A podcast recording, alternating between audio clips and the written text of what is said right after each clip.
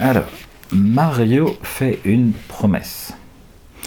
L'après-midi touche à sa fin et Claude se sent très triste et très seul. Qu'ont fait les autres sans elle? L'a-t-elle un peu, leur a-t-elle un peu manqué?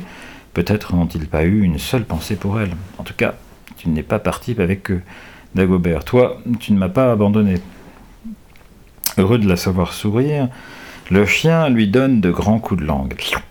Soudain, un grand vacarme de sabots, de chevaux éclate dans la cour. Claude court à la porte. Oui, ils sont de retour.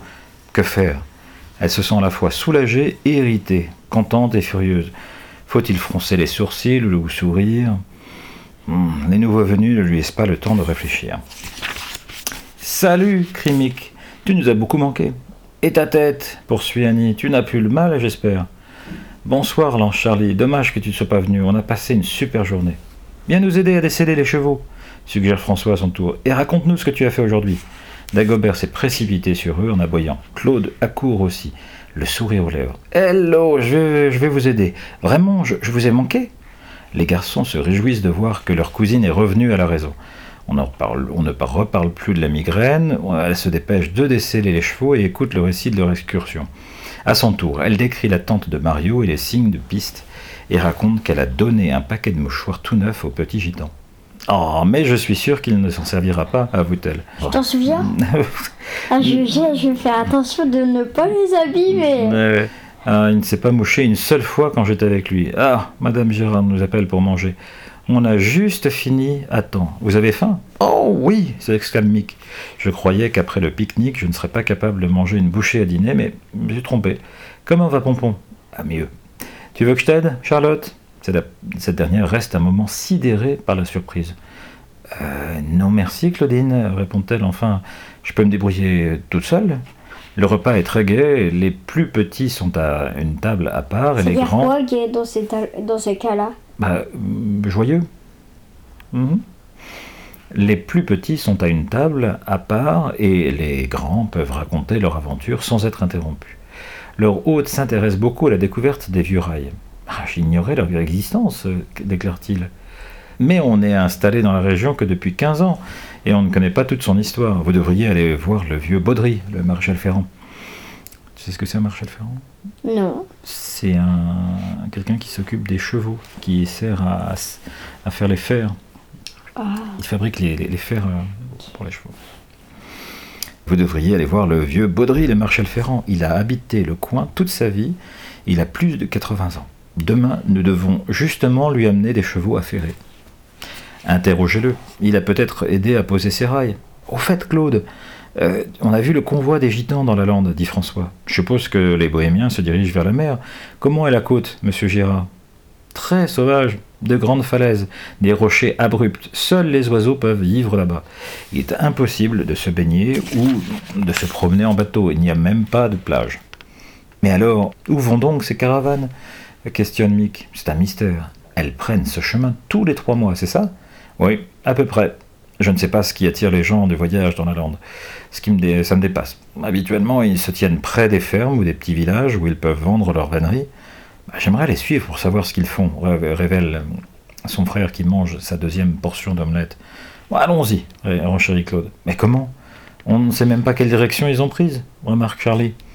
Mario doit les rejoindre dès que Pompon pourra marcher, explique sa rivale. Des signes de piste lui indiqueront le chemin. Il les trouvera près des emplacements où les bohémiens auront campé. Je doute qu'il euh, qu'il les laisse derrière lui, intervient Mick.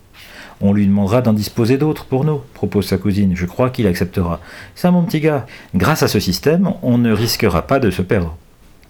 Vous pensez qu'on pourra déchiffrer les messages aussi facilement que les bohémiens interroge François? Bah, ce serait très amusant. Annie baille à se décrocher la mâchoire. Allez vous coucher, conseille Madame Gérard. Vous en avez vraiment besoin après cette journée de air. Vous avez tous bronzé. Le soleil était très chaud, on aurait pu se croire en juin. Les cinq enfants, accompagnés de Dagobert, vont jeter un dernier regard aux chevaux. Les garçons se dirigent vers l'écurie. Vite, vite, ma paille s'écrie l'aîné en riant. Oh, si vous saviez comme on est bien là-dedans. Hmm. J'espère seulement que le père de Mario ne viendra pas nous réveiller au milieu de la nuit, déclare Mick. J'attacherai le loquet de la porte, décide François. Quelques minutes plus tard, les trois filles sont dans leur lit et les deux garçons se pelotonnent dans la paille de l'écurie. Pompon est toujours là, mais il ne bouge plus. Il dort paisiblement. Sa jambe ne lui fait plus mal et demain il sera en état d'être scellé et de prendre la route.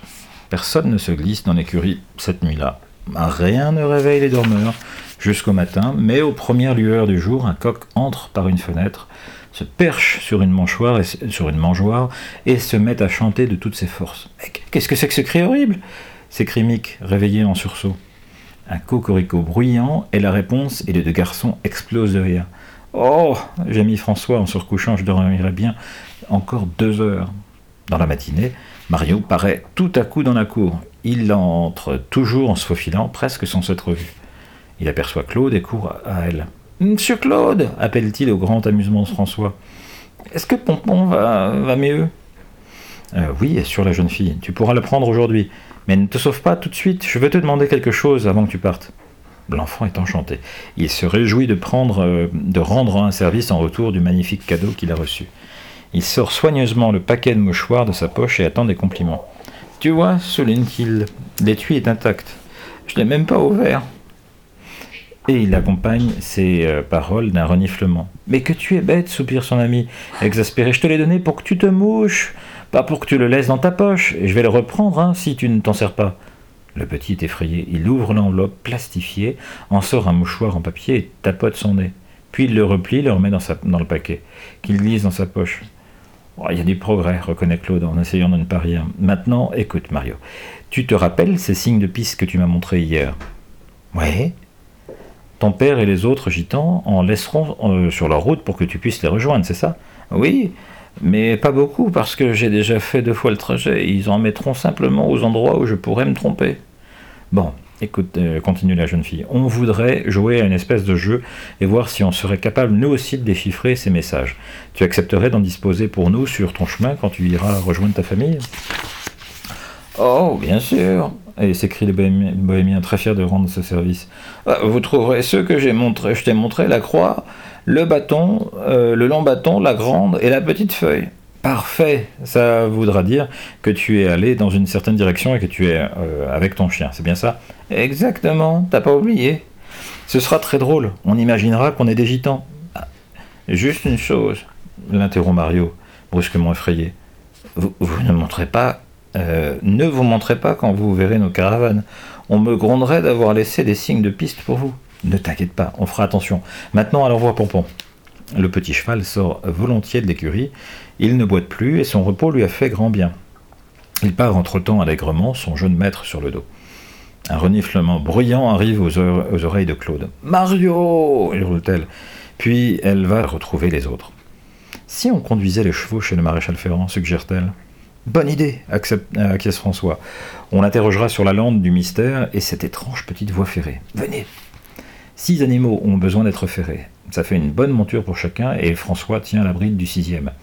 Bien entendu, Dagobert aide la partie et court gaiement sur la route. Après un assez long trajet, ils arrivent au village. Voilà l'atelier s'exclame Annie. Et voilà le forgeron. Malgré ses 80 ans, Baudry est encore très fringant. Il ne fait plus que les chevaux du centre équestre. Le reste du temps, il est assis au soleil, s'intéressant euh, à tout ce qui se passe. Il a une épaisse toison de cheveux blancs et des yeux noirs comme du charbon. Bonjour, monsieur et mademoiselle, lance-t-il en apercevant les enfants. François se met derrière. Claude et Charlie se rengorgent. Mais on vous amène ces bêtes de la part de Girard, et on voudrait en profiter pour vous poser, pour vous demander quelques renseignements sur la région, explique Annie en mettant pied à terre. Volontiers, répond le vieillard. Je connais le coin comme ma poche. Et pour cette fois, comptez confier vos chevaux à mon apprenti Fabrice et interrogez-moi.